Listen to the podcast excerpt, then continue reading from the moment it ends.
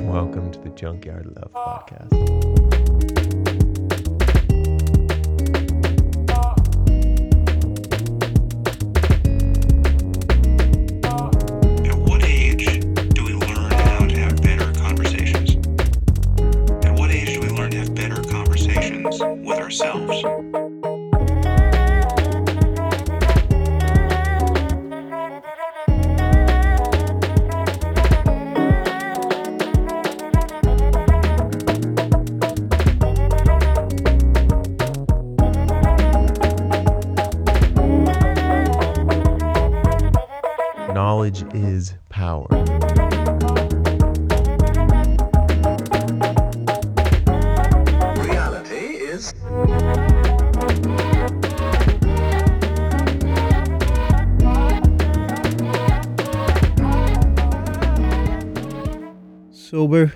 October in review. Welcome, my friends, to the Junkyard Love Podcast. It is I, your host, your creator of the Junkyard Love Podcast, Jake Rhines. So today I wanted to make this episode to go over kind of my experience with Sober October. Um, not that it makes me super special just by doing it, just by completing it, um, but I feel like it's actually a lot farther out of reach for a lot of us than we realize. Um, we're so uh, caught up in our habits. You know, me myself, of course. Uh, just w- we're caught in the same loops, and we don't seem to see the benefits of taking a break from our vices, or taking a break from our urges, or um, really looking at why we should question our habits, our our habitual default mode network moves that make our identity. Right. So what I did um, for Sober October 2020 was I gave up.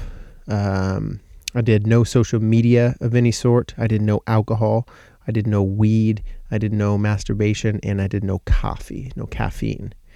Um, those are all things that that um, are are not necessarily difficult for me to give up, um, but parts of of who I am and parts of my habitual life um, things that I enjoy and then things that I just do just out of habit. I think a lot of you can relate with waking up and you kind of just you just feel a little ugh until you get your cup of coffee, right? There, there's it's part of our part of our character is being coffee consumers. Not everybody drinks coffee, but in our culture nowadays, this is a it's a an addictive, wonderful drug that we all that we all uh, partake in is coffee uh, caffeine. I used to, I've had issues with coffee before, uh, or, or caffeine before, rather. I used to drink a ton of energy drinks. Um, and then my sleep schedule was all super crazy. Um, I, I worked night shift for five years. And so my nocturnal, just sleepy weirdness was in full effect. Um, so I would consume pre workout, which has a ton of caffeine. Um, I would consume one to two energy drinks a day or a night and that was just what I did. I just I pretty much just went to the store without thinking about it. You just go to the gas station and you just get your energy drinks because you know that if you don't have them, you're gonna hit a wall and you're gonna feel just super sleepy and sad at work, and you don't want that. So um, I hadn't ever quit caffeine. I had lowered my caffeine intakes um, severely, which helps greatly with anxiety. That's something that a lot of us overlook, I think, when, when it comes to anxiety um, and lack of sleep and sleeping thoroughly throughout the night.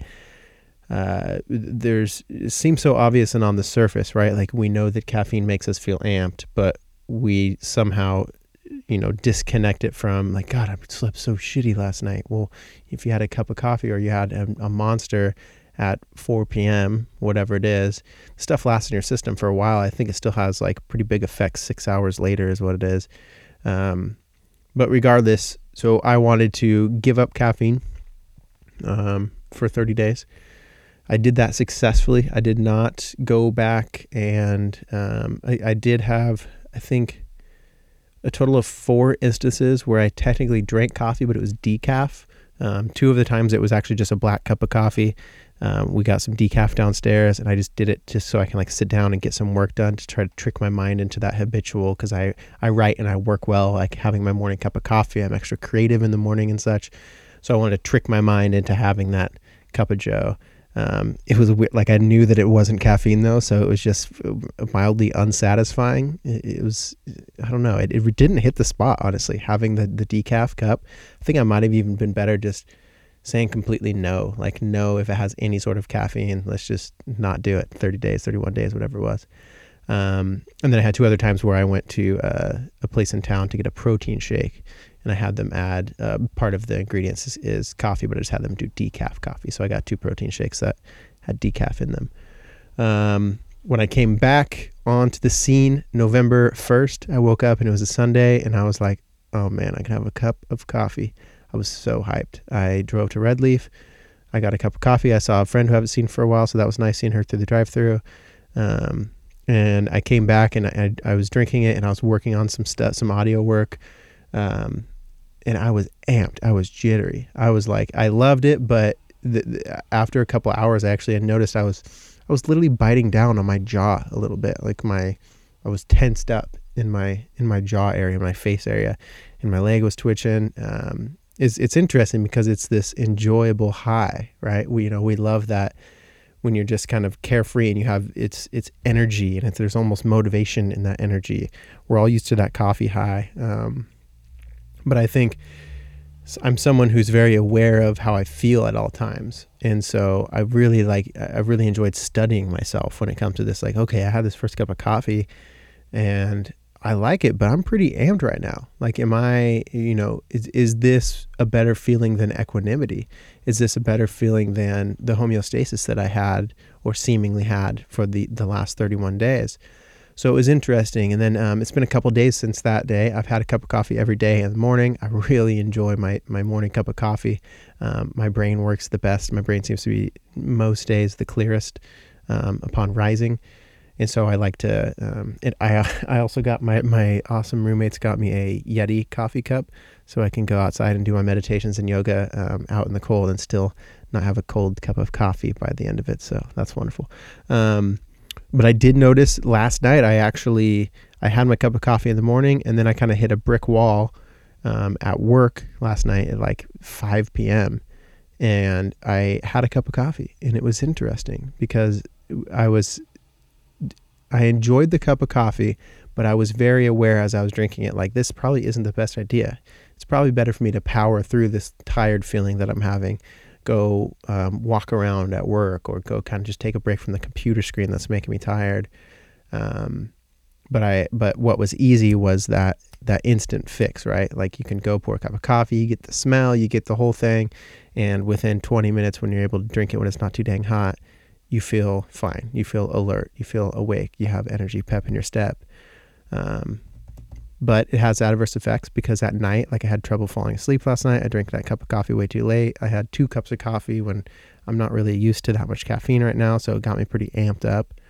Um, so there's there's something to be said for that. I think to round out the coffee caffeine thing, I think that we could look at a lot of these, um, especially energy energy drinks. Man, I used to be obsessed with energy drinks. I think they're delicious. Um, I was never really a soda guy, but but energy drinks uh, just all of them. I, I love to try all the new flavors. Um, but, you know, we, we got to just keep an eye on ourselves. We got to keep an eye on um, just being able to be okay without it, I think. Um, not having, you know, not only the caffeine headaches that you get when you don't have one, like we also notice it's almost like that the word hangry. We, we hear that a lot. Um, we get almost a kind of a slight headache, you know, the, the caffeine withdrawal headache and it makes us almost grumpy. And just like with hangry, it's kind of this thing where we're okay with being kind of a turd or kind of being a jerk or kind of being a brat, whatever it is. Like we're grown adults, but we're not able to really connect the fact that we're hungry or we need caffeine or we make it okay to be um, snappy or like not our best versions of ourselves because we have this craving that we really want. Like, well, I'll be happy. Don't talk to me before before my first cup of coffee. Um, I don't know. I, it's it's something interesting. I know a lot of people are in that bubble. Um, I've certainly been a caffeine consumer. I mean, I started working when I was 15, and I just started hitting the energy drinks pretty hard back then. So taking the 30 day break, the 31 day break was. I'm glad I'm, I'm glad I did it. Um, I'm going to be a lot more aware of my my um, caffeine intake. I've kind of just like let it rip the last couple days, just see like what do I really feel like doing. Uh, but like I said last night, I had I had the instance where where I said eh, shouldn't shouldn't have drank that. I should have just powered through the little sleepiness that I felt, or maybe the food that I ate earlier was making me sleepy, so I can make better food choices, so I don't have to rely on coffee later. You know, your food is your energy source as well. Your um your water intake too. So when it comes to water intake, um, water intake is super important. I mean, everybody always says that, but it's this thing. If you listen to this podcast, I'm always chiming in about it. I'm always going on about it. Um, I have my friend Devin Sims, Sims on here talking about Kangen water, um, which I will totally butcher it, and I'll sound like a total dork trying to explain it. But the the water is like more oxidized. It's more filtered. Um, it's more electrically charged. It helps. It, it's broken down better, so it, it uh, penetrates our cells a little bit better. Um, and I, I think you know, we all know plenty of people, you know, if if if you're say millennial age or younger listening to this podcast, uh, I have a feeling, you know, your parents or your grandparents or even your older coworkers, it might be very normal for them to never ever drink any water. I mean, I I know I feel like I know hundreds of people who it's part of their personality. It's like a joke to not drink water. Um, and those same people have like back pain and they have uh, issues with colon and um, in, in digestive issues, and uh, you know their knees hurt and their ankles hurt and their hips hurt and they have a you know again bad back. I'm not saying that that water is the cure to all these things, but you really need to think about what we are. You know, we're very uh, liquidy beings. We're made of tons of water, and I'm telling you, uh, slight headaches. Don't just jump to ibuprofen. Like, how much water have you drank? Uh, you'll notice a lot of times when when someone tells you to just drink water or you're drinking extra water, you you you end up feeling a lot better, but it just kind of breezes over. Like you just you're just noticing that you don't feel the pain or discomfort anymore, the headache anymore, and so you just kind of go about your day. Um, but when bad things happen or um, illnesses feel feel like they're they're setting in, or uh, um, we feel we just feel kind of crappy. We we really put a note in that. We're always like, oh, get that away. I don't want to feel bad. I just want to feel comfort, comfort, comfort, comfort. And being aware of that, I think, is important. And I think water helps a lot with that because when you're not drinking enough water, you have all these little things that happen to your body throughout the day and happen to your to your brain and happen. Um, you know, inflammation is a huge thing that I think water helps reduce. Um, and we just get we just get used to reaching for the instant fix, the ibuprofen. You know, I've been there. I've totally used to just take so much freaking ibuprofen. I would actually have, um, you know, everybody knows that drinking dehydrates you, and I would, I would drink. You know, even if I had just two IPAs, um, I would go to bed. I would put four ibuprofen on my bedside table. So in the middle of the night or in the morning, I wake up, and as soon as I started to feel like maybe the slightest headache, I would just be like, oh, ibuprofen, pop those, drink some water, go back to sleep, and you wake up and you feel fine. But I think we we should really be saving those those you know ibuprofen's great these these inflammatory things like it's all aspirin it's all it's all great stuff that we have but we don't need to just be running to it every single time. Um, i think that you know for me personally i think that a lot of doing that like tore up my gut lining. I think that um, the effects that it had the, the negative effects um, though very hard to, to pinpoint exactly what they were um, I, I think the the negative effects just weren't really weighing out me being able to just deal with like, hey, I have a slight headache, and once I get moving, once I drink some water, if I do 15 minutes of stretching and I go outside and I get some fresh air, take maybe take my shoes off and get my feet on the ground, bare feet, do some breath work and stretching and moving around, like the slight hangover or the slight headache that I have or the achiness or whatever it is will likely go away. Um, and I urge you guys to try that too. So if you're someone who just habitually pops ibuprofen and you don't drink water, you know, do your thing, but just, you know, be aware of it. Be aware is this the best thing to help me long term? We're always looking to put a peg and how do I feel the best right this second? How do I feel good now? And that's not always the best answer for our body on a spectrum, you know, our our our life on a holistic long term um, timeline, you know? And so, um, water was great. Um, I really enjoyed the Kangen water. I had a couple, a couple different things. Um, it, it, was nice to just go over to my friend's house and uh, converse with him for a little bit as I would fill up the water jugs and, and he'd run me through the whole thing. Um, I'm very picky about water, so I, I notice the taste, I feel like, a lot. So um, the Kangen water, I don't know. I, I won't talk too much about it because I really don't know a ton about it, but that's what I drank during the month of October. And it was great, and I enjoyed it, and I hit my gallon a day. And um, uh, I, I think that everybody should try to shoot for that. I think every single time you're when you take a drink of water, don't make it just oh I, am gonna wait till I'm thirsty to take a drink of water or I'm gonna force myself to drink water. It's like when you do take take water, try to add in try to count certain gulps. Try to say I'm gonna try to drink for five seconds straight or um, I'm gonna take a lot one more gulp than I normally would just because you know you're trying to increase your intake.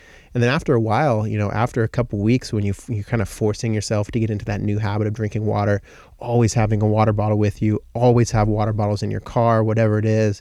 Um, uh, just always having access to these things and not going for the soda, not going for the energy drinks, not going for another cup of coffee, just f- quenching your thirst with water at all times. Um, it it starts to make it you you become more thirsty more often but, but it's a good thing. You enjoy drinking water. Like you want to get more water and, in your body. Definitely thanks you for it. And i will say i think there's something about waking up hydrated. Um, our body goes through a ton when we're sleeping. I think our body cycles through just a ton of our, our um, hydration. And i know me like if, i would rather wake up in the middle of the night to have to go take a leak than wake up just completely dried out and feeling all crusty and dusty and rusty, you know? So drink a ton of water. Um, it's good for you. Have water right next to your bed every single night and maybe try to make it a habit to in the mornings just wake up and drink water. It gets your digestive system going. Even before you have a cup of coffee, just try to chug half your glass of water. Good to go. And then stretch it out, get it rolling. Um, so that's water. Water went well. Um, I did. Let's see. No, no drinking. Um, that was that was a pretty easy one for me. I, um, you know, situationally in my life right now, I'm going through a lot of, um, you know, going going through going through a breakup. It's like I really, I don't want to drown my sorrows. You know, I'm, I've kind of aged out of that sort of feeling. I don't want to just go get blacked out drunk or anything but I did notice like just the the inevitable loneliness that I felt. I just and I didn't have social media either, so I felt very disconnected. Um, I would kind of just like I'd walk in and basically see just like my my roommate and he's working, he's got headphones in, and like we wouldn't really interact. Like there'd be multiple days where I just wouldn't really see anybody, and I felt very lonely. I felt very like I you know I'd wanted to like text other people just to like I guess talk about myself or see what they're up to or um, I, I wanted to, the urge to drink came with, I wanted to hit up my friends and just say, like, hey, you want to go grab an IPA? Do you want to go grab a beer? Do you want to go meet at this place? And it's it's interesting because there there was a lot of me that was feeling guilty about that like oh man i thought i kicked this like this urge to drink you know because i um, i've never been like a, a, a, big alcoholic i've never been a, a huge heavy heavy drinker i don't really like to get like blacked out all the time. Certainly have, but um, I my preference is just have a couple beers and, and you know a bullshit session. Um, it kind of like helps me shut down my overly neurotic, overly um, you know aware conscientious um, uh, yeah just just overly neurotic thoughts. And helps me that social lubricant right? I'm sure we all know how it is where you just kind of feel awkward almost or you feel um, self-conscious even or um, whatever it is that alcohol helps us all with in social settings. I totally get that. I'm totally with you on that. Um, but really really just going through this this sad time i really just noticed my my urge to not just get close to my friends but i wanted i really wanted to just go have a couple beers you know like ah it would it'd feel better if i just had a couple beers but i also am someone who i deal with uh, i have major depressive depressive disorder and when i get carried away like say i have you know i have beers three times a week like or whatever it is, or I go too too overboard, or my diet's super crappy, and then I have a couple beers. Sometimes it's all fun and games, it's all great, I'm having a great time, and then I go home. I'm at home, and my depression just starts really kicking my ass. I just can't really grab hold of it because you know the couple drinks is enough to kind of it. Uh, you know, alcohol is a depressant. Um, so it gets harder to, to grab control of the depression symptoms and i'm sure anybody with anxiety um, alcohol may may affect you in the same way so um, alcohol i'm glad that i did the break um, me personally when it comes to my journey for drinking i started drinking i think i was 14 um, i would just you know i grew up as a, a skateboarder with no structure. Like we were just kind of, you know, like I guess kind of like the rebellious type. Like, you know, we weren't the first people to drink at our high school or, or our middle school or whatever it was, but we were definitely like the the amount of people that got drunk with my group of friends for their first time was fairly high. Is this weird dichotomy and i'm not saying i'm like proud of this or this is something that i i aspire to to put put on my chest but um alcohol has just been immensely normal in my life. When i was um, way younger my parents would have um, like multiple parties. My parents would go out pretty much every weekend um, they had like a favorite bar in town that I, they would always go to we'd always had a ton of bikers who were always they were always drinking um, when I was a young kid. And so alcohol has just been incredibly normalized to me. And I think that a lot of people, especially in small towns like our, our town, it's it's all it's just incredibly normal. It's just what you do. Um, you know what it doesn't have to be binge drinking it, it could just be kind of like it's just a little stress reliever like yeah i have a glass of wine or um, i do this blah blah blah it's it's something that can certainly grab a hold of us though if, if, if we're not careful um, just noticing my like my urges when I quit this 30 days. I've I've I've quit in the last two years. I I took a break. Um, it started 30 days and then it went to 45 and then it was just just a few months just because I was so.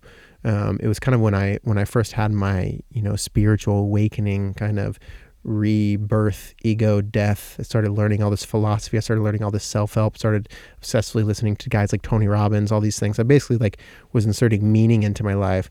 I just didn't think about the booze. I I was just so obsessed with what I was doing here, um, like like my work and my future work, and just learning about these things. They were just so enthralling to me that I didn't really think about booze. I wasn't really hanging out with anybody, um, but but you know inevitably your life you, you can't just like stay locked in your basement your whole life you know? Like it, it gets to the point where um, you almost when you like don't hang out with anybody don't talk to anybody there's almost like a slight agoraphobia that we step into that is just this craving for social interaction um, but you feel almost crippled by it. And so when you're when you're overly neurotic and overly analytical about your thoughts and what you're saying in, in the room and everything that's happening in the room um, and and you have um, maybe you you you relate to someone uh, as someone who has ADHD, where your attention span is very difficult to keep your attention span. Alcohol helps those things um, in social situations, especially like being at a bar, being at a concert where it's loud. There's a lot going on. There's lights. There's people walking over here. There's people walking over there. There's people walking in the door. Maybe there's people looking at me. Maybe there's not. Um, did I say that thing wrong? Did I say that thing right? Am I explaining this correctly? What does this person think about me? There's all these overly just ridiculous things that in social settings, especially nowadays, uh, many of us go through. And um, I, I just I don't think that I'm alone when I say having a drink or two drinks or a shot or whatever it is. It's it's a very personal internal thing. Um, we you know we of course enjoy it. Like it's like oh, I, I like to have a couple drinks um, I, I, I can let go. I don't really care what I'm doing. Maybe I'm more apt to kind of sing along to the song that's playing. Maybe that's what I need to get some karaoke in me. And in the end, you know, I danced around, I sang around with my friends. That's worthy. Like it pulled me out of my shell a little bit and out of my out of my head. Right. Um, it's it's it's interesting. Um, just because it's so normal. There there there are a lot of effects of alcohol that I think a lot of us have a lot of negative effects or a lot of um, addictions towards alcohol that we aren't really able to admit to ourselves or able to look our look ourselves in the eye when it comes to right. Um, when when we think of addicts or we think of an alcoholic, you know, we're always like anybody who drinks the first we're like oh i'm not that. I'm so far from that. We have this image in our head of what an alcoholic is or what someone who drinks too much is.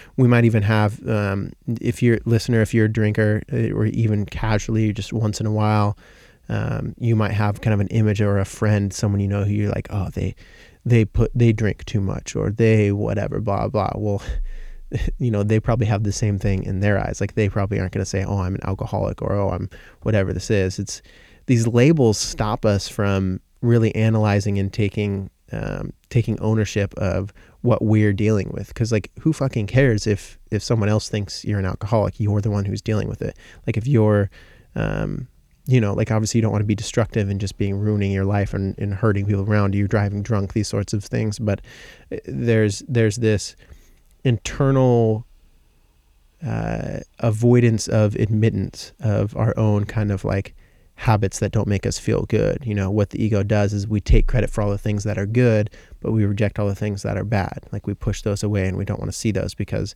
we're, we're protecting ourselves from that pain in a sense. So, um, I, I suppose, I suppose the no drinking thing is, It's it's helpful. Um, I, I think it's still a slow a slow journey for me. Um, I I I'm very much looking forward to. I, I had um, my my boss at work, who's an old friend. He took me out the night before my birthday. Like we got off work um, at like nine nine thirty something like that, and we went to one of my favorite bars and just him and I sat there and, and shot the shit. We had uh, one shot each and uh, a beer, and it was nice, you know, just just to to BS and just listen to the touch tunes. I grew up in those environments. Um, I think a lot of people in small towns grew up in, you know, bar or like sports bar or um, restaurant with drinks environments, and there's there's a comfort to that. Um, so I think going forward, I think I'll just be more ultra aware of my drinking. Um, more, I'm to put put my foot down with myself. I think um, as far as you know, you get that, you get like one beer down and or even two beers down, and you're feeling great, and then you have this like, yeah, we'll do one more, yeah, we'll do one more, whatever it is. Um, a lot of us have our own versions of that, but I think that I'll, maybe I'll just be more sturdy and be like, you know, I feel pretty good right now and I don't have to keep this feeling going. I don't have to. It, it's okay if this feeling only lasts for 15 more minutes and then I'm kind of like a little tired, or uh, I, I don't have to be desperately trying to hold on to this this light, wonderful. I'm drunk. I'm not thinking about uh, whatever my bullshit or whatever my bad day was. You know, we're always trying to to snapshot oh, I, I feel good right now. I want to maintain feeling good or I want to feel even better. I think just kind of setting those limits for ourselves.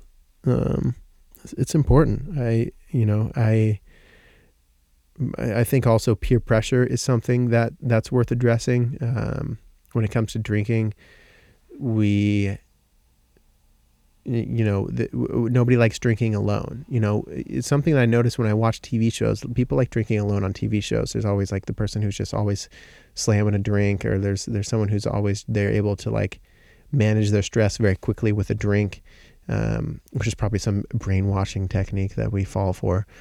But um, in in real life, when when a lot of times when we order a drink or we order another beer or we want to do a shot or whatever then when the person that's with us doesn't want to do one, suddenly we don't want to do one, right? There's this strange uh, barrier where we, we don't want to drink alone because then we feel shame for it. But I think that if we can kind of take a look and, and, and stop and really assess the awareness of how do I feel right now? Like, do, do I want another drink? Cool. That's fine. Yeah, I do. Okay. Uh, and then if someone else doesn't want to drink with you, if they don't want to take another shot with you, um, that's completely their choice. You know, I think we have a fun, uh, you know, peer pressure is, is a funny thing because when it's your friends, we'll peer pressure each other. And it all seems really fun in games, but you know, I've I've observed quite a few people who really didn't want another shot or they didn't want another drink, and the group, you know, me included, I've been a part of this on the other side. Like, come on, let's take another one, blah blah blah, where we kind of just give in to that, and I think we can all kind of have these. We can insert these boundaries where we don't let anybody persuade us where it's like i hit my drink limit and this is the last that i'm drinking tonight or this is like okay yeah i'll have another beer with you but i'm going to have a cup of water in between or yeah i'll have another beer with you but I got, i'm going to set an alarm on my phone to where i'm not driving for another hour or whatever it is i, I think finding something that's just specific to you and your life and, and how you grew up grew up drinking what you drink, where you drink, who you drink with. You know, there's not all this perfectly directly right, um, you know, like completely wrong, completely right, completely good, completely bad. We all have our own relationships with alcohol and our addictions and our pulls towards our habits and the things that we've been doing for a long time that we don't really question why we do them or what we get out of them or what we want to get out of them.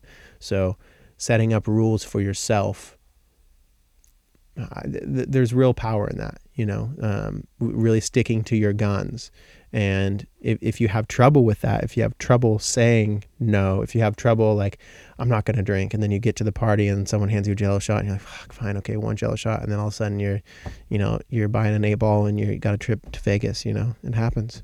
So I, uh, just kidding. Um, I, I think that taking a, like a 30 day Lent or taking, um, some sort of even two weeks, just something with intentionality, right? Something that says, I am choosing to do these things no matter what. And stick to that shit, man. We're so caught up, our attention spans are so quick, our attention spans are so this thing and this thing that we end up just kind of giving into all of our urges at all times.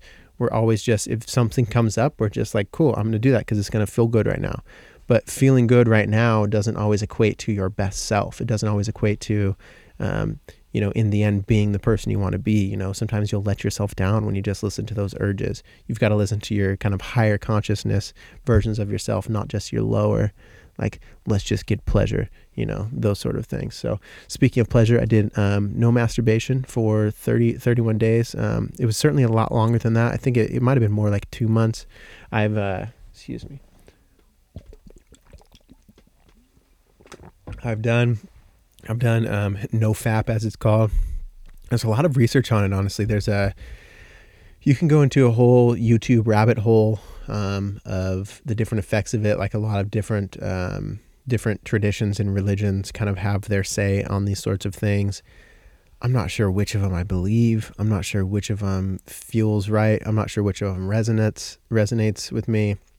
But I know that for me personally, controlling those sexual urges or controlling those urges to to uh, masturbate or think about people in that way um, is incredibly helpful, and it actually helped me like really tame tame the beast in me. And I know it's so weird to talk about, right? And there's not really an area or a world or a, a comfortable place to listen to anything about masturbation, but it's it's a real thing. Like I'm I masturbate, you probably masturbate and it's something not something that we were ever taught. You know, it's something that's an easy, low hanging um, uh, urge for us to all fall into.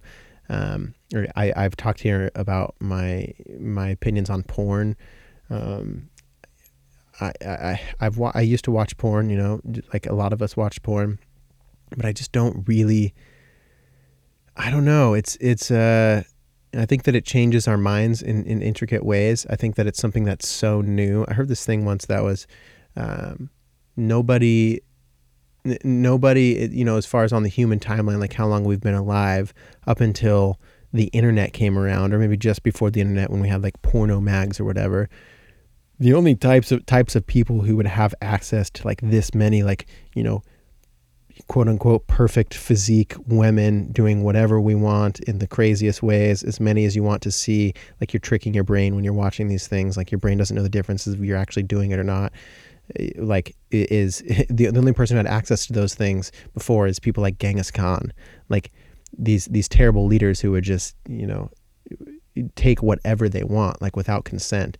Um, I'm sure there was like an orgiastic culture um, that that raised pretty supreme for a long time, but I don't know, man. I, I just think that when you become really aware of your thoughts, when you become really aware of your urges, when you become really aware of what you're feeling and what your body's telling you and what your mind reacts to and how your mind convinces you of certain things so you can get certain things, you really start to notice how often you're thinking um, kind of head in the gutter, right? Like you're you're treating human beings as uh, kind of just like how you can feel a sexual urge and it's it's really interesting sitting with that. It's really um, you know it almost feels it almost feels nasty of you.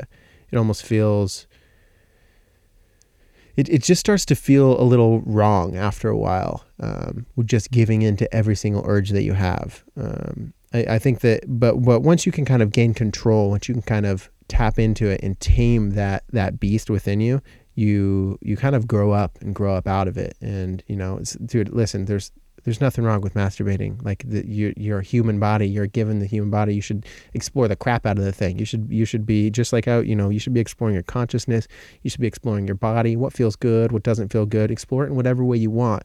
But this world of uh, you know pornography and Instagram having just like you know the hashtag will be hashtag Pacific Northwest and it'll just be like some girl's booty in a thong, and it's great, right? Like it's it's badass to see that, and it's really cool. And like that's we've quickly transformed our culture into just like this body positivity in a form of like you can't shame me. I'm going to sell myself in whatever way. Like, but I think that when we're constantly seeing on our phones we're scrolling and we're seeing uh, you know, like like half naked women, or we're seeing all of our friends in their like most uh, vulnerable spots, and we're like in a, in an alone spot. So it makes you think differently about these things. I, I don't know how that how that fares for us in the long run as as humanity. You know, um, I follow the on, on on Reddit. Well, I used to. I followed the subreddit that was porn free. And oh man, if you want to see an interesting side of the world you may not know that exists, there's like so there's thousands and thousands of people, um, primarily young men, I think, who are in this porn-free subreddit, who, you know, they'll they'll they'll post like, "Hey, I've been uh, I've been, I've done NoFap now for seven months, and I feel better than I ever had in my life, and I've got control of my life, and all these things, and I don't masturbate to porn anymore, and I don't watch porn anymore, blah blah. Um, I started when I was 11, or I started when I was eight, or uh, I, have been masturbating to porn since uh, for the last 15 years, blah, blah. These people who have like all these erectile dysfunctions, they have um, problems with their relationships, they have uh, uh just like very false ideas about how, how sex actually goes.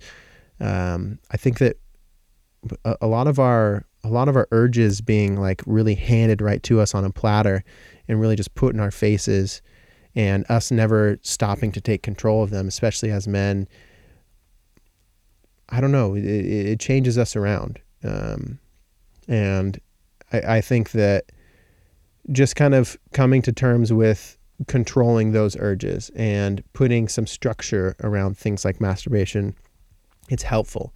And I, I invite anybody. I know it sounds crazy, and I know it's a weird thing to talk about and I'm not even sure if I, am talking about it properly, if there's such a thing as talking about masturbation properly, but I just want to, I guess, go over it, you know, and, and, say that yeah, it exists and my experience with it. Um, no, no, no masturbation for the month of October for sober October.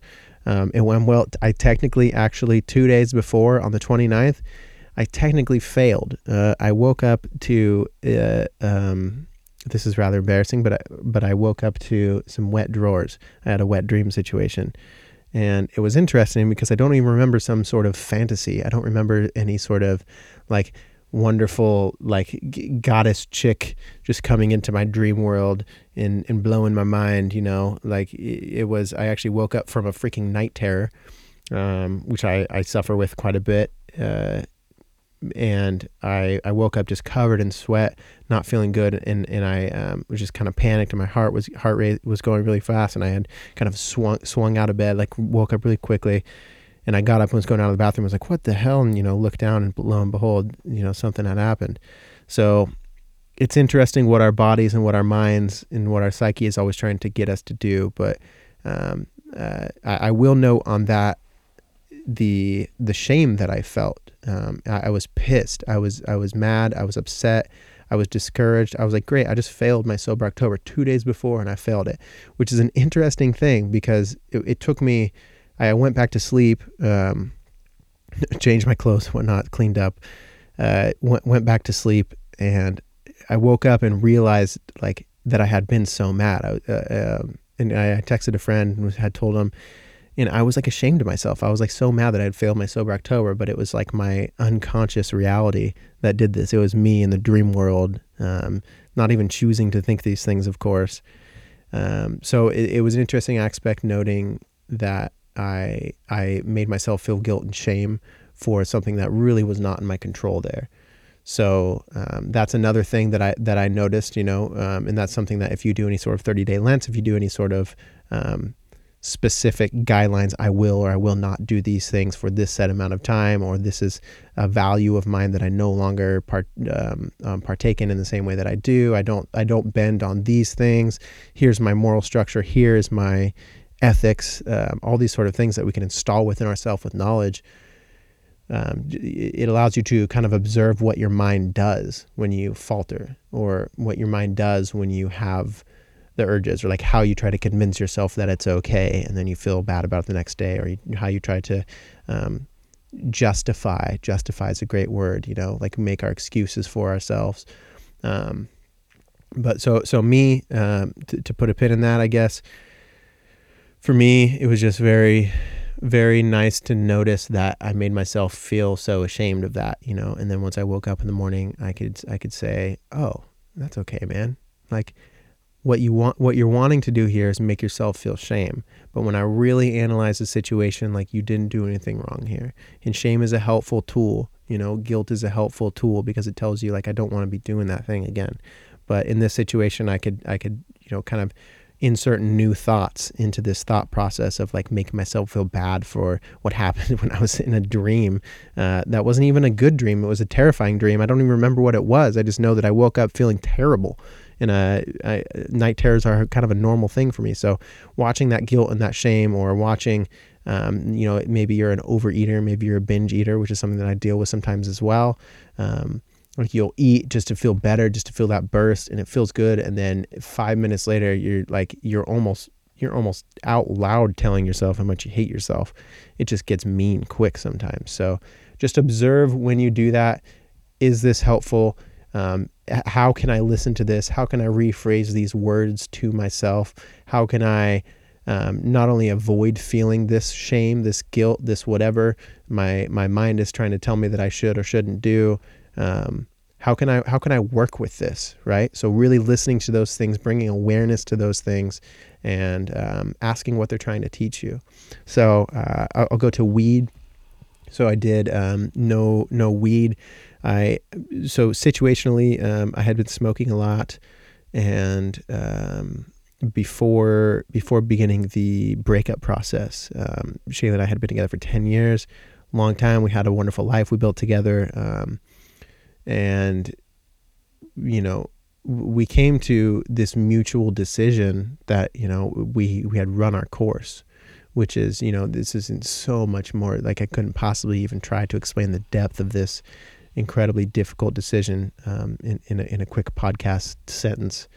Um, and I don't want to dive too much into it. You know, these are still wounds that are healing. They're not quite scars, so I don't know that what my position is on them entirely yet. Um, I would like to wait for me to be stronger and wait to have more scar tissue before I jump into those things. But nonetheless, I had been smoking quite a bit, um, and it was a fun, it was a nice thing. I'm very polite to myself when I smoke. I enjoy hanging out with myself.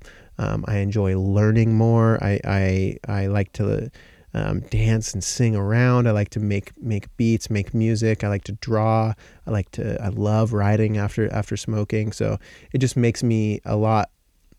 It allows me to be the creative person that I that I feel that I am, without the overly psychoanalytical, um, overly neurotic, um, un- unconfident version of myself kicking in, and it helps me um, with inflammation, which is a huge thing with freaking everything in our food. And where I think so many people are inflamed.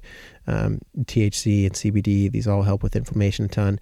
Um, it helps me stretch and breathe, which helps with inflammation. Um, and it helps with sleep, which is a huge thing. So sleep for me, oh man, that was one that was one of the most difficult. So when, when I gave up, um, I so so I had still it was 31 days without smoking, but I had tried to to slow my smoking and even stop it because I started dealing with when Shayla and I were going through the breakup, and I was just like, "What the hell is my life? What's going on? Like, what am I gonna do next? Like this house that I'm in at this current second, like uh, I'm not. It's not safe anymore. It's not my home anymore. Like we're moving out of this house now." Um, I started dealing with disassociation very hard, um, and weed does not uh, uh, hold hands well with disassociation. Uh, sometimes it actually triggers it a lot more if you're dealt with that. Um, disassociation is something, um, just as, as a light example or a quick but not light example um, for victims of, of rape. Oftentimes, that's kind of what the mind does. Is like um, there's this acceptance period of, you know, say you know uh, you're being a woman being pinned down by another by a strong man who she knows I, she, I just can't get away from this. At some point her her brain to protect her from this incredible pain this incredible terror that she's going through um, will just disassociate which is kind of you you you disconnect from physical present five sense reality and you kind of just float away. And uh, it's this very blank um, uh, um, numb empty um, uh, open but not comfortable. But it, it's very it's hard to explain.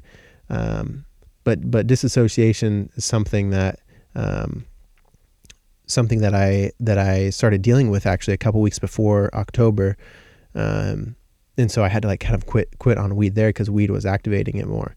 And so I was like, okay, I'm not respecting this this plant medicine really as much as I should be. So I uh, I started t- taking a slow wean off that, start a slow break, and I just started sleeping terribly instantly. Like I couldn't get to sleep.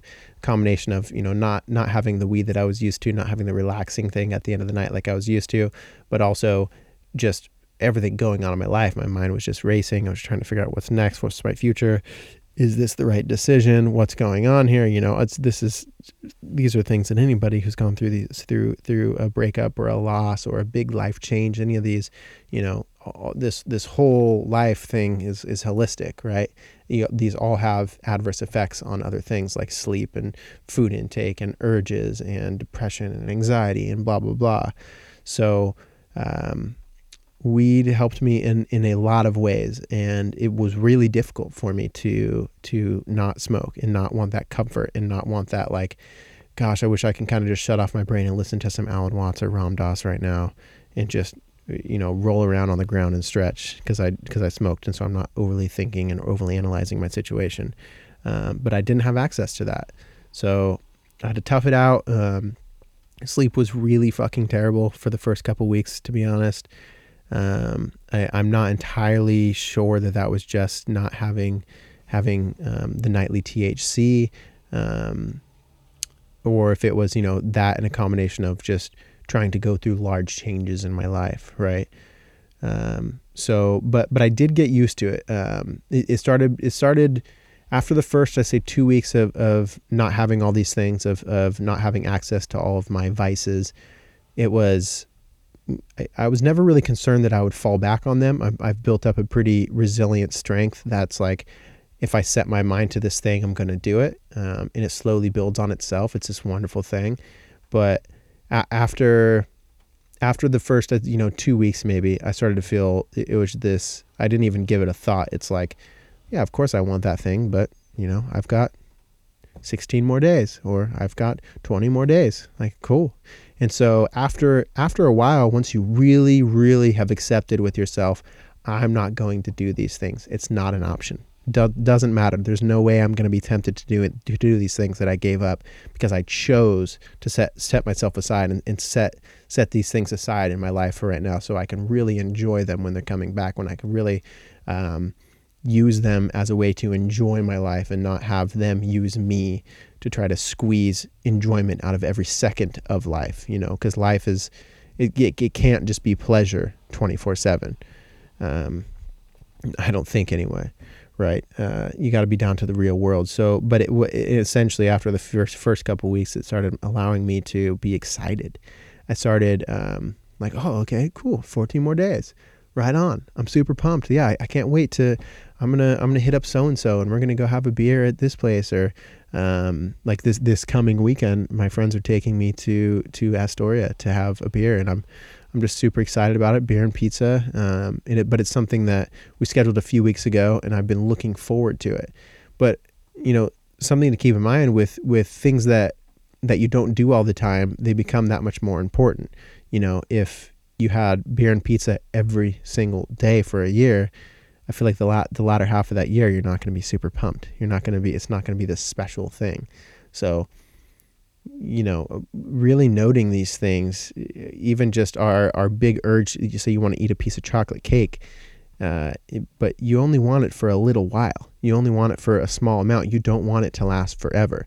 It's all about balance. If you if you had the taste of chocolate cake in your mouth for for you know 10 minutes after you were already full after a while you'd be like get this taste out of my mouth right? You you wouldn't you wouldn't want to feel the taste of chocolate cake afterwards. So when you can notice these as just feelings, notice them as just urges, and then you put these mental structures up of, I'm not going to indulge in that. Like I'm going to, I'm going to look forward to the next time that I can. But I already decided, like, oh, I, I had beer twice this week. Well, as much as I want to go have, there's always something. There's always a party. There's always a friend who hits you up. There's always, um, anytime you go to a restaurant, like, yeah, you can add a beer to it. Yeah, you can add, add a margarita to it. Like, should we do a shot? All these things. There's those, that shit always comes up. So if it's affecting you in a negative way, or it gets a hold of you, or you don't make the right decisions, or you're spending too much money on it, or any of these things, set up those structures because when you make it to where like oh i only drink a couple times a month or oh i only smoke a couple times a month you it, it, makes it that much more exciting. You become that much more present when you do it, um, and and and it, it controls you a lot less. And you use you use these substances as a way to just kind of put some sprinkles on on a situation that's already very enjoyable like so you don't need these things but they add a little bit to them you know the social lubricant or the the the self lubricant as it you know it comes when it comes to marijuana. Um, a lot of people, it, it's a huge thing. You know, when when I started healing, um, really really tackling and understanding my depression a couple years back, weed was a huge factor for me. Um, it scared the shit out of me. Like I didn't actually like it that much the first couple weeks, but I kept. I was like, I want. I know this is helping. Um, I I am having a couple glimpses of of laughter. Um, uh, it's it's sending me into some sort of some panic attacks, but it's sometimes it's making me happy. I kept like powering through it, and then before long, you know, I was able to just hang out with myself, and just being able to hang out with yourself, like not grabbing your phone to escape, not trying to connect with someone, not seeing what everybody else is doing, just sitting with yourself. Like, what do I want to do right now, and and will I allow myself to actually do it? And will I just let myself have these things that I kind of feel like feel like doing? You know, it sounds weird for a grown man to say they you know smoke weed so you can get by yourself and dance around, but there's some healing in that. So if you can get yourself to that stage, why not? You know, there's self love is is far from corny. You know, it's it's uh, abnormal, but it's something that we need to to really strive for and really find ways to get um, to get nowadays. So um, I let's see what else. Yoga. I did um, yoga 20 minutes a day.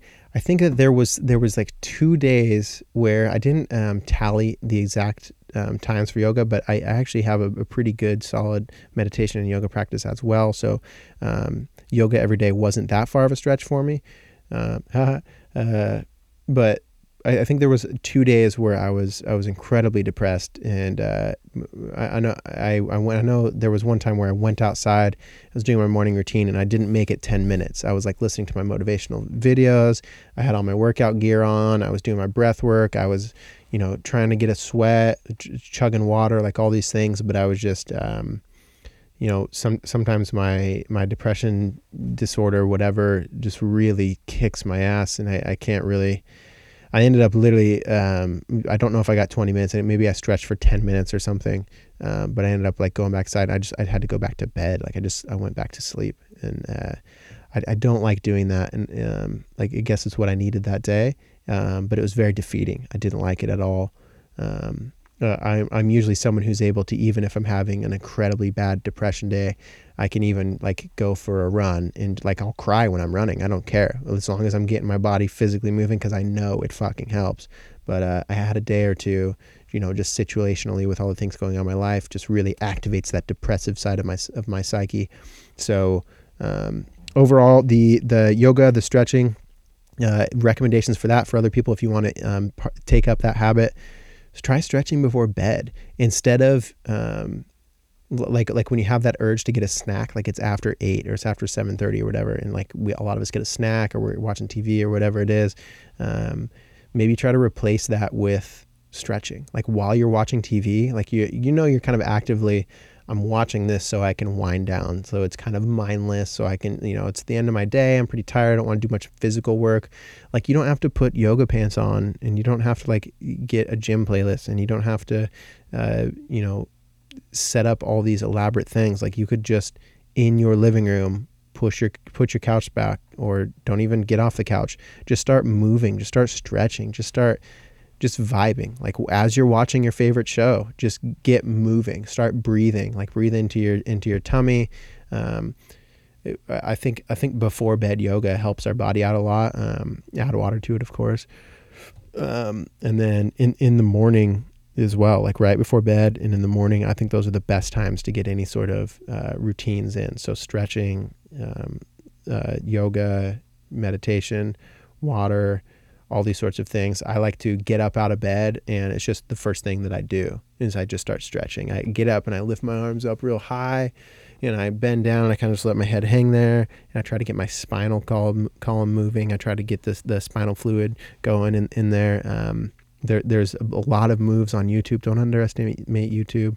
Um, if you just want to do, you know, I think we treat yoga and stretching and movement as this workout like it's this thing where you work out and you sweat so you can burn this many calories.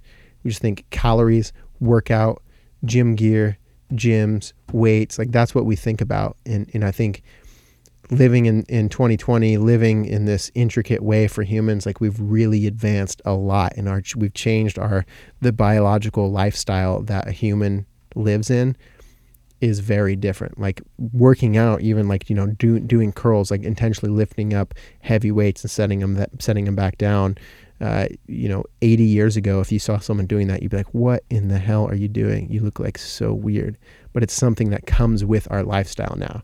We need movement. We're no longer, you know, the the thing right after monkeys that are swinging in the trees, and we're no longer hunting for days, and we're no longer um, um, you know, squatting while we're eating. You know, we have these this comfort, these perfect chairs, and uh, these padded shoes, and um, th- there's so many things that biologically, in order to be comfortable, we've we've gone against what our bodies do, and so now we just need movement. And I think that. I, I'm always saying, you know, if counting calories works for you, if counting your steps on your Apple Watch works for you, if uh, filling up your rings works for you, if uh, you know all these things that get us to work out. If if buying the new leggings every month and looking fly as fuck, going to the gym is your thing, like that's what gets you going. Like, dude, hell yeah, that's what gets you in there. Like you're working out, that's great. Um, but really, don't underestimate just falling on the floor and stretching. Just it doesn't even have to be that long, or just looking up on YouTube, yoga with Adriene, I always suggest um, yoga, beginner yoga. None of it's hard. None of it you do wrong. It's just feeling your own inners, your own body, getting these things going around. It's like, yeah, maybe you ate less calories, but your digestive system isn't working because your muscles are all tight and uh, the water in your body is not moving around and things are inflamed. So they're stopping different things in your di- digestive system from working properly. So, uh, I encourage anybody to, you know, eat healthy, drink your water, go to the gym, burn your calories, like kill it in the gym if that's your thing. But anything is better than nothing. So stretch Be- before bed if you can, or right in the morning when you wake up, or just ma- make it a habit through the day. You know, uh, just as we're watching TV, like every hour or every half hour, it, every time uh, it switches shows, maybe just get up and start kind of stretching your neck. Like you could still be watching the TV, start stretching your arms, start moving your legs. Like you don't have to follow an exact routine. You don't have to break a sweat. You don't have to go put on that freaking Nike headband. Just move. It's very important nowadays to what humans are is is movement. Um, so I think um, did I go over social media? Social media use. Um, yeah, I, I felt. I, I, know that I mentioned that I felt lonely without social media, and that was very true. Um, not having someone, you know, being in a relationship for ten years and not having the same person that you normally text, just about everything. You know, you're just like it's just your best friend. You just talk to him all the time. You don't even think about it. You just you just pull your phone out and you, you talk to him. That's just something that happens nowadays. You know, humans haven't had phones in, in magical rectangles in our pockets our whole life, like instant access to whoever we want to see at all times or whoever we want to talk to or whatever we want to say to whoever we have in our lives to say it to. That's a pretty fucking new thing, like fairly new. So noticing, uh, you know, the the comforts that we get from that. You know, uh, yeah, like how often um, I'd have quite a few friends kind of texting me, checking in on me, like you know, just wanting to make sure I'm doing good, good, and I'm so grateful for that. And there, I have some wonderful people in my life. Um, but just just I, I really what what I noticed without social media again is that it gives me extreme comfort. You know, when when you're in an awkward position or you're feeling lonely or um, you're in a, a, position where you think people are looking at you, or you're in a public place, or you're waiting somewhere, or you're on the toilet, like before before things even start going on down there, I feel like my phone's already in my hand. It's just a habitual thing. So j- just as w- when we walk outside to the car every day, we don't we don't think about how put hand to handle, grip handle, pull with left arm, bend at left elbow, step to the right side so we can get out of the way for our door, get in car. Like we don't think about those things; they're just habitual. We just to, when you go outside to go to work, you just go get in your damn car and you drive. But there's a lot of small processes that happen in between there, and we can bring awareness to those things. So your phone, when you're sitting there and you're trying to be present, or you're watching something, or you're with people, or you're waiting, or um, you're walking to or from somewhere, or you just get in your car, you just get off a phone call. All these instances in our life where we don't really think about it. We don't bring awareness to ourselves. We don't bring um, awareness to the situation or what we're actually doing. But before you know it, you're just scrolling. You're just looking through your phone, and a lot of that is kind of our our uh, um, let's see our, our character identity kind of avoiding discomfort, avoiding pain, avoiding boredom. Um, our inability to sit with ourselves is uh, a problem. It's a problem. Um, as someone who's been, I've been very addicted to social media before. Um, I, you know, and I still have it. Like I still, I notice myself. Like I check these things. I like being in contact with people. I like having cool conversations. I like seeing things that people are talking about. Um, I um, I like attention from it. I, I'm, I'm very, um, it's something that I, I had to come to terms with a couple years back. I was like, holy shit, I, I am obsessed with other people's approval. I love other people's approval. I really want people to tell me what I'm doing is wonderful. I really want people to tell me what I'm doing is um, original, you know, or I um, e- even just the the really low hanging stuff. Like you know, I want to be told that I'm good looking. I want to be told that I'm hot. You know, all, all, all this shit that is so normal in the human brain because of our culture, um, but we let it control our actions a lot. And I just, I don't know if that's what's best for our life in the long run. You know, we're we're gonna die one day you know this life is life because there's death. Um, this this wonderful thing we have here I, I, don't think we should just fill it with trying to get as mon- many dopamine hits as we can all the time. Um, if you've watched the social social dilemma on Net- netflix i've recommended that multiple times uh, um, tristan harris is, is kind of one of the one of the leaders of that. But uh, it kind of uh, explains to you um, in in in it explains to us how we're manipulated and controlled, and um, we are we're, we are the data being sold back to us. Our attention is is a currency, um, and it's it's almost this unfair thing that's happened to us with social media, and I think bringing awareness to it, um, bringing it to our consciousness, like in front of us, like wait, okay, I pulled up my phone and I was just scrolling, like why did I do that? Not not to make ourselves feel bad, not to feel ashamed, not to uh, feel like we're weird and alone, but I think so many of us don't understand exactly what we're trying to get out of these things. Um, like, wh- why is it that that we spend so long uh, uh, editing our face, or getting rid of all of our blemishes, or um, taking 25 photos so we can pick the best one? You know, there's a lot of this stuff that's super fun, like social media and um, having cameras in our pockets at all times, taking snapshots of our life. Like it's so cool. It really is one of the most incredible things in in filters and uh, uh, photo editing software at your fingertips. Like I enjoy the crap out of this stuff. It's so cool. But what is it doing to my internal? Like what is it doing to my confidence? What is it making me think about myself? Um, I had a podcast guest, uh, my friend Ricky Neveretti, who's a who's a power lifter, competitive power lifter, and we are talking about ego lifting. And I used to always work out. I loved working out, um, but I feel like the last the last couple years before I kind of like stopped hitting like the the weights so hard, and I started getting more into yoga and kind of staying at home, doing more running. Uh, I was doing a lot of ego lifting. I was essentially like I didn't feel good about myself. So I went into the gym. I would drink pre workout so I can get that pump. Pre workout really makes you get like a, a, pump in your muscles, especially the ones you're working. And I would, by the time I left the gym, when I looked in the mirror, I was like excited because I'm like, okay, I look, I look tight now. I look strong. My muscles look big. I look pumped up. My posture is better. All this stuff. I felt confident when I left the gym.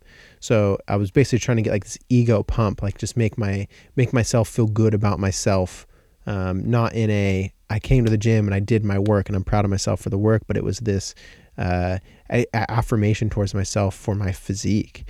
And you know that's a, that's a part of our brains. It, it truly is, but I think that's also uh, worth taking a look at. Um, I think I think when we're putting our highlight reels out, when we're putting our our best self out all the time, it's interesting what that does to us. It's interesting what that does inevitably to make us compare ourselves to other people. Um, it's interesting how we how we think about other people who aren't up to that comparison in our eyes. Um, it's interesting, like looking at photos of ourselves and saying, "ugh," or um, we we look at a photo and we instantly look for our flaws.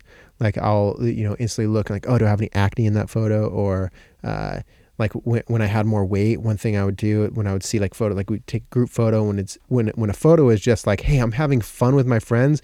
Let's get a snapshot to remember this shit. That's what a photo is inherently, right? But when you end up taking a bunch of photos and immediately everybody who looks at the photo, we, we all crowd around a phone to look at it and we all just look for our flaws. Like, oh, I look kind of fat in that one. And then we kind of adjust our shirt or, oh my God, my nose looks so big in that. Or, uh, uh, oh, that color doesn't look good on me, or oh, my skin tone next to my friend's skin tone looks shitty. Like, what what is that doing to us? What is that doing to our to our personality and our character traits? And is that good? Is that healthy? Is that something that we would want for our children? Is that something we would want for younger kids to grow up and like really not comprehend that they're doing? I think when you can bring awareness to all these things, so quitting social media for a month or, or taking the break from these apps for a month, um, turning off notifications. That's a huge one. I did that many years ago. And that's, that's something that I still, when people have notifications on still, it actually catches me off guard. I'm like, oh shit, I forgot that not everybody, like, like people still use notifications. Uh, because it's just, it constantly pulls us out of our day. Um, I think there's a balance. I think there's, there is a way of enjoying it. Um, but I think, if you begin to notice how split our attention spans are, um, you know, a lot of people identify with having ADHD now. And I, I think actually at this point, um, our relationships with our phones and social media and um, entertainment has actually created ADHD in a majority of our like young technological minds. um, uh, or, or what, we would call ADHD, rather, what what what we identify as, um, and say our attention span, we can't focus or blah blah, and it's just part of us now. We just brush it off like we don't think twice about it. But it's actually very important to be able to pay attention to things and be able to focus on things and be able to um, not just passively consume everything, but sometimes be able to focus and actively consume new information. Um, but uh, t- t- taking a break from from social media is it's great. Uh, I definitely feel that next year, um, if I do sober October again, I feel like I will certainly do that. Um, it, it, helps me. I, am I'm, I'm back on social media now. I feel like I've uh, the the first couple days. It's funny because it was my birthday um, two days ago, and so I was I was I was back into it, but I was just like, let dude, let yourself just whenever you feel like pulling out your phone, like you're getting messages all day on these on these platforms, on you getting texts, whatever. Like, let yourself pull it out and like just read that and really try to just just feel what your friends are telling you and people and, and all these wonderful people wishing you happy birthday. I really tried to just like let myself rip you know? Like oh my my my phone uh, my text message went off so i had a notification or um, like check instagram or whatever it is like every 10 minutes if i had the time you know not every 10 minutes but i, I let myself rip so to say. And it was really enjoyable. Um, and, and, I think that that's good for days like birthdays where you just like no no limits or maybe it's your day off. You're like, dude, I'm just gonna like, just as where we would binge watch Netflix, you know, like maybe there's some days where you're like, it's Sunday, I'm just gonna I'm gonna fucking hang out on my phone today. I'm just gonna enjoy the coolness of social media. I'm just gonna enjoy whatever YouTube algorithms have for me to to play next. I'm gonna read a bunch of articles. I'm gonna whatever. Um, notice that it will make you actually kind of weirdly exhausted um, if you did do that all day. But setting boundaries, maybe setting one day a week where you let yourself almost like a cheat day with your phone and you just allow yourself to lay in bed and do it. Um, or even just set set limits around I never allow myself to check the social media while I'm in bed. Maybe that's what's going to work for you. Maybe you try that for 30 days and you realize that it makes you care a lot less about the political nonsense going on. Maybe you um, don't allow notifications go directly to your to your screen. Maybe you don't touch your phone for the first hour of the day. You don't read any news for the first hour of the day. Um, our whole our whole society has really been changed and formed and morphed by uh, social media, and not just social media. Like what social media has done, we've got to look at what it does to what the human being is. Like if you're an alien who's hovering in a spaceship above the earth and you've been kind of watching humans for the last couple hundred years and you realize like what's something that has changed everything that they do and how they they interact with one another, um, what they think about. Like if you're you're in the alien ship and you're able to somehow see every human being's thoughts, um, whether it's about themselves or other people or about what they're doing or um, how often they're not in the present moment because they're just thinking, thinking, thinking, or arguing these things in their brain.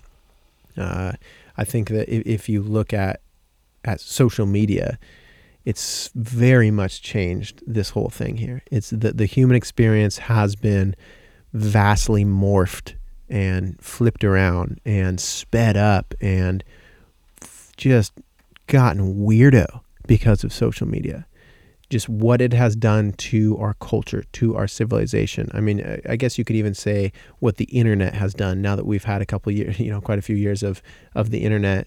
I'm not even that long. iPhone came out in 2007. That's just something to think about. Uh, I guess asking yourself when you pull out social media, when you're posting, when you're doing these things, like, why am I doing this? Like, why am I really doing this? And you don't have to tell other people. You don't have to go on a podcast and talk about your insecurities about it. You could just really ask yourself like, "Huh, does this does this actually make me feel better? Or does this just kind of like is this kind of just like what a smoker gets out of a cigarette? Like where you know a lot a lot of cigarette smokers they don't like that they smoke. They insult themselves every time when they smoke. Not not all of them but a lot of times they're like yeah i know it sucks. I know it gives me cancer but here i am her her. Like are you doing that with social media? Are you doing that with um, your non-movement practices? Are you doing that with your water intake? Like, is it a popular thing for you to hate water? Which, you know, is that part of your identity? Um, covering up the things that are killing us um, and just joking them off.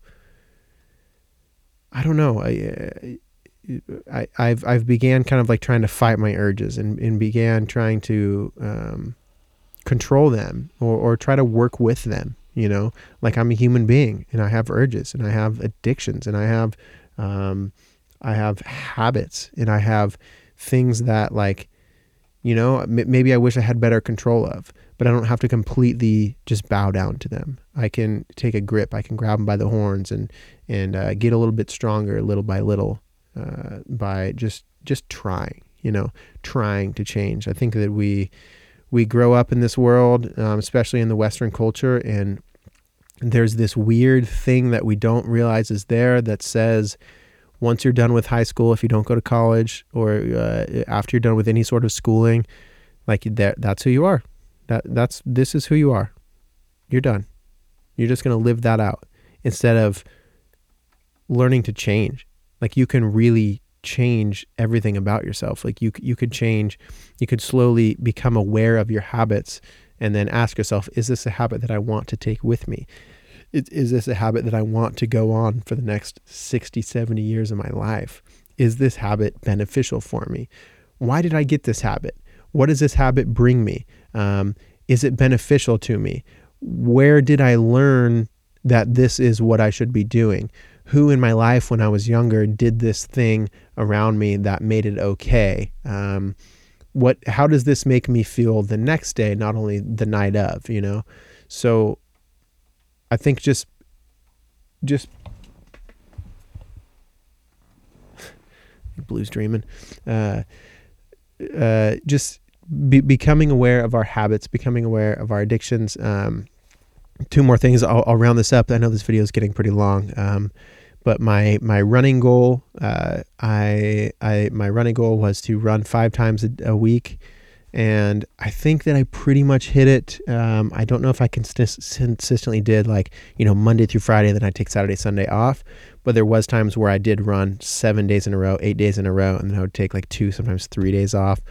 Um, just uh, just you know trying to muster up. Sometimes I sometimes I go too extreme, which is something that's that's good to know. Something one more thing I learned a little bit more about myself is sometimes there's too much that we put on ourselves. Um, so I was able to get my running goals in. I'm feeling great. I, I've really enjoyed running, um, and it starts to populate like what can I do with this running thing? I've always ran these. I've, I've like these Spartan races, uh, Warrior Dash, um, like like all the like the 5k or five mile runs or or the eight mile runs whatever it is I've re- I really enjoy those and I haven't done those in the last couple years. Um, I've kept active and kept running. I like outdoor running. I really love trail running like going up on a hike somewhere and and running through the trails there is fantastic. Um, but so so when you there, there's this gift you can give yourself when you stick to something. Like when you're like running every day, it starts becoming your identity. You're like, oh, I guess I am a runner now. And then if you're someone like me, like my head is always in the future and I'm visiting the now, right? So my, my head is always like, what can I do with this? Like, what, what do I want to do? Like, what, how can I one up this thing? And so I noticed I really started giving it to myself more as, as I was running more and more every day. I was like, man, I am a runner and like, I can actually run a pretty good distance. And, you know, I wouldn't mind running a, a barefoot marathon or I wouldn't mind running um, a marathon in general. Like I haven't done a marathon. I've done these other races, but I have never done a marathon or like, I wonder if I could run hundred miles in a week or you know you start allowing yourself to set these like cool goals that if you completed them they would feel really good. And then you allow yourself to start thinking about them through the day like even when you're not running. So it's almost when you have discipline to do these things little by little it starts opening up these things in your psyche to where you can kind of daydream and, and actually allow yourself to grab those daydreams and say like oh shit i can actually do that thing.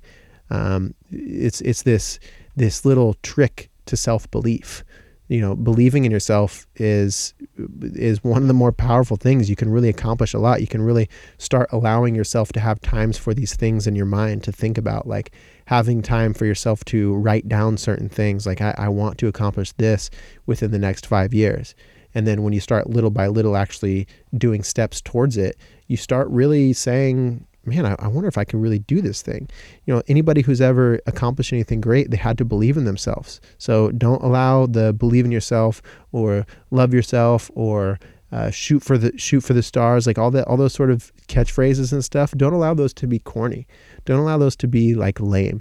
Don't allow being happy and and having self belief to be something that's like for other people. Like that's something that the motivational, like weird self love hippy dippy people do. Like, no, man, you're a human. You've got to allow yourself to have the thoughts of what you want your future to be, and you can start taking steps towards those goals. Um, so the one thing that I did, of course, I waited till the end. Maybe I thought I was going to forget this one. One thing that I would that I certainly say, um, I don't know if failed is the is the correct word. Maybe I'll dissect that, but I did not complete my writing goal. I had the first few days, I had a lot of good momentum. Um, I sat down and I wrote a few pages. Um, I wrote, oh man, it was probably only like five days.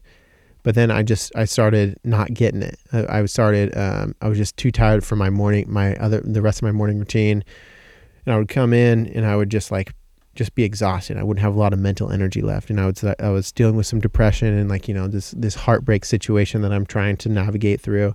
So I'd just be overly exhausted from thinking too much about it, and uh, um, and I didn't complete my goals. And I just moved into this new space, and so I was trying to. I wanted the writing goal because I was trying to create a, a, habit of like, well, this is just what I do. Like the last step in my morning routine when I come back into this room, I sit at this desk over here. That's not my regular desk. Like I have, this is my like audio creation, like, uh, uh, you know, music making, DJing desk. And then I have a whole other desk that I set up that has all my paperwork and all of my writing and all my poetry and all that stuff.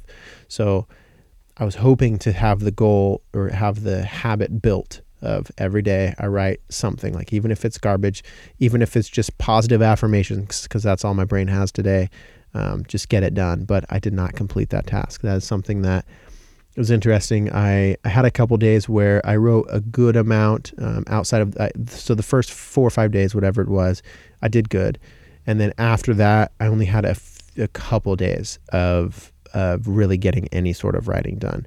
Other than that, it was something I ended up like neglecting. Like I, I stopped even like thinking about it. Like I, I almost allowed myself to accept the defeat. Like I guess I'm not doing that goal. So that's a bummer. Um, I've been trying not to make myself too, feel too much shame about it. Um, I know that I get too extreme sometimes, which that happens to a lot of us.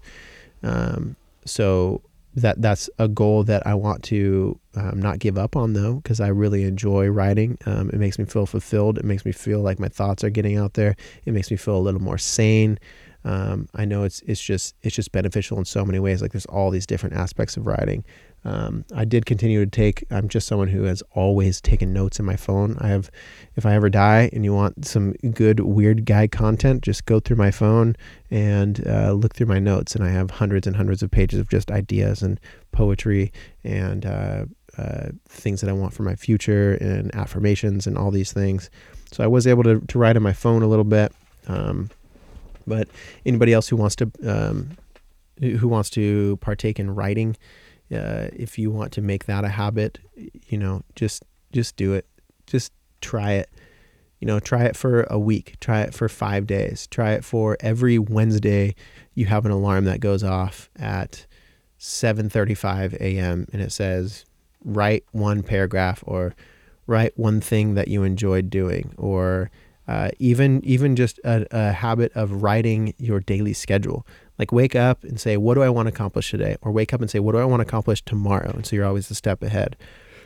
So these are all important tools, important tactics. Um, I am certainly going to continue going forth with trying to get myself to write a little bit more and rebuild that habit here in the new house.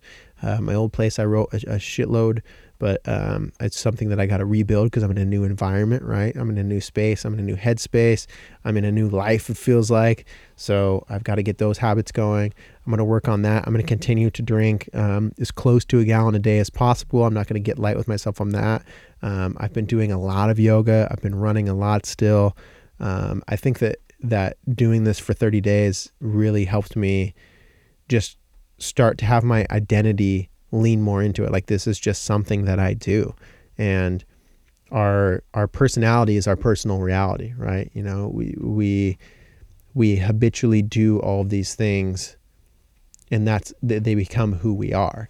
We aren't just who we are. We're born exactly this one person, and we're just acting that out. No, like you can set intention, and you can set uh, boundaries up for yourself, and you can you can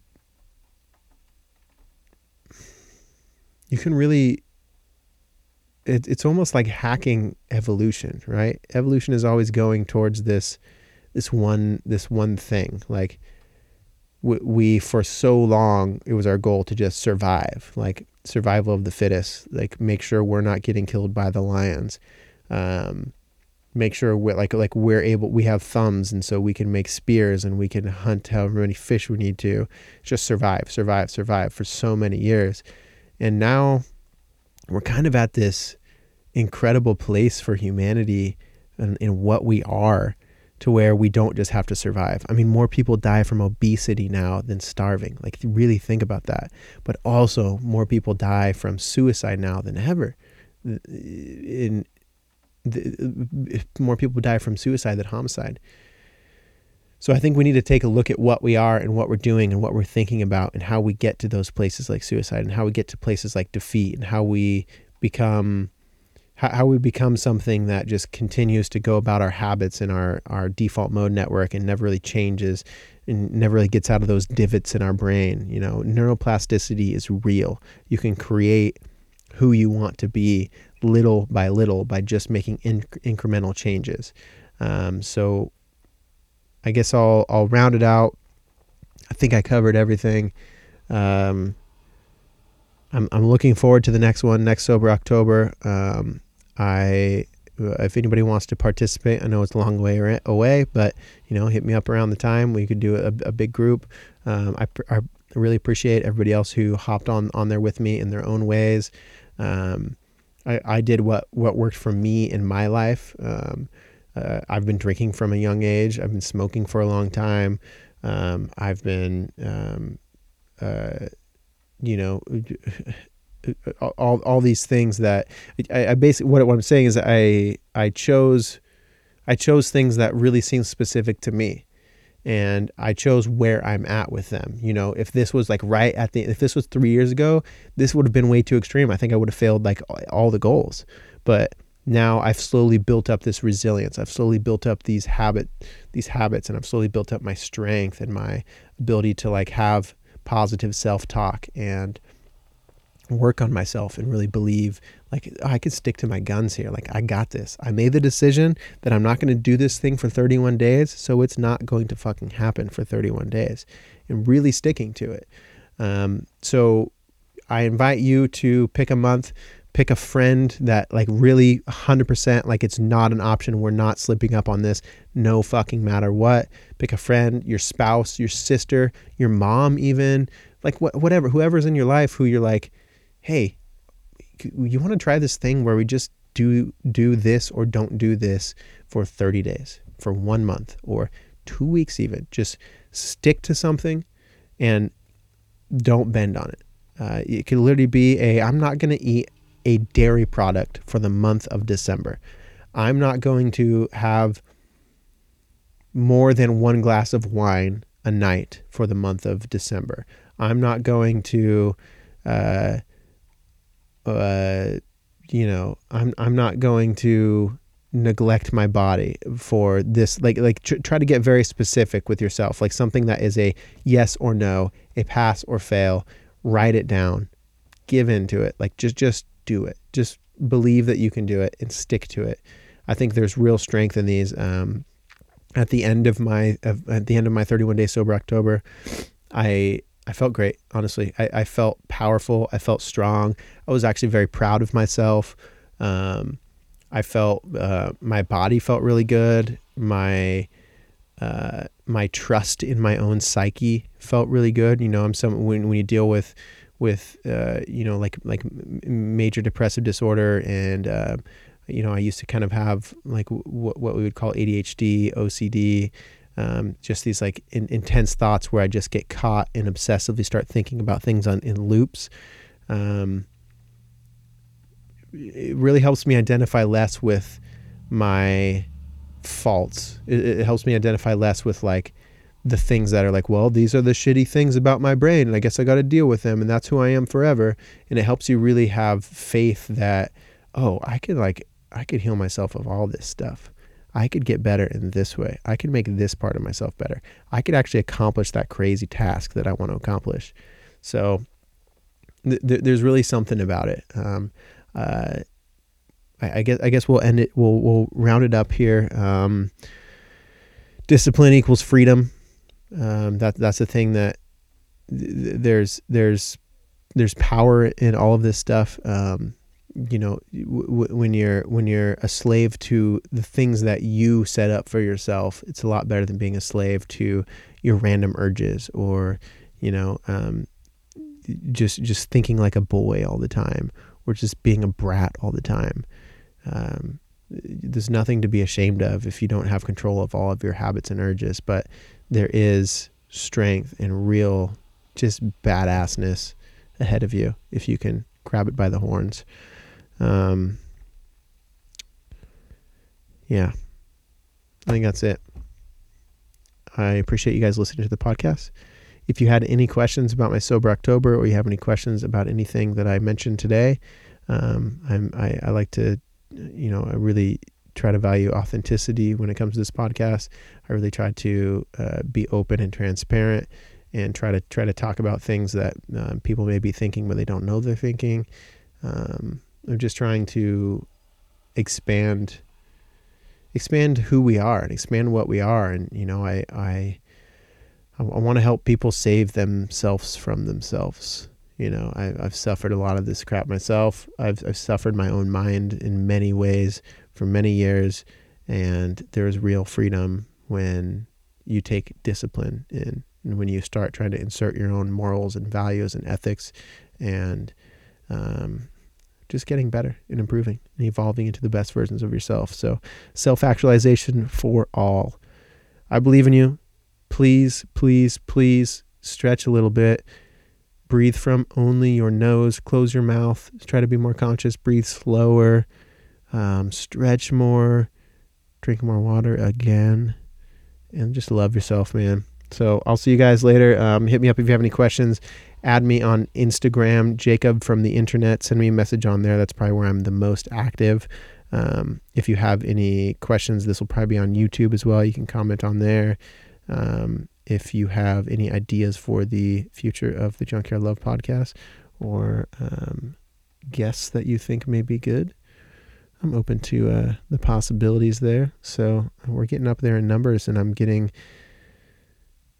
I'm getting better and better at, at the podcast thing, I'd say. So I'm getting to where I'm uh, more confident in allowing myself to get a little bit bigger guests, a little bit um, more known guests with a little more popularity. So lots of cool things to come in the month of November, a couple new guests and some more following then. So take care of yourself, listeners. If you did enjoy the podcast or you are enjoying the podcast or you like these conversations or you want to hear more, please like, comment, subscribe, put it on a thumb drive, and put it in your neighbor's mailbox or send it to your dad.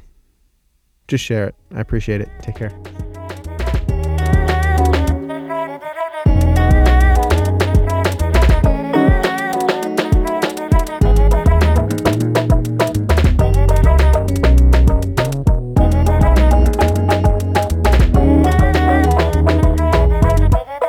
Knowledge is power.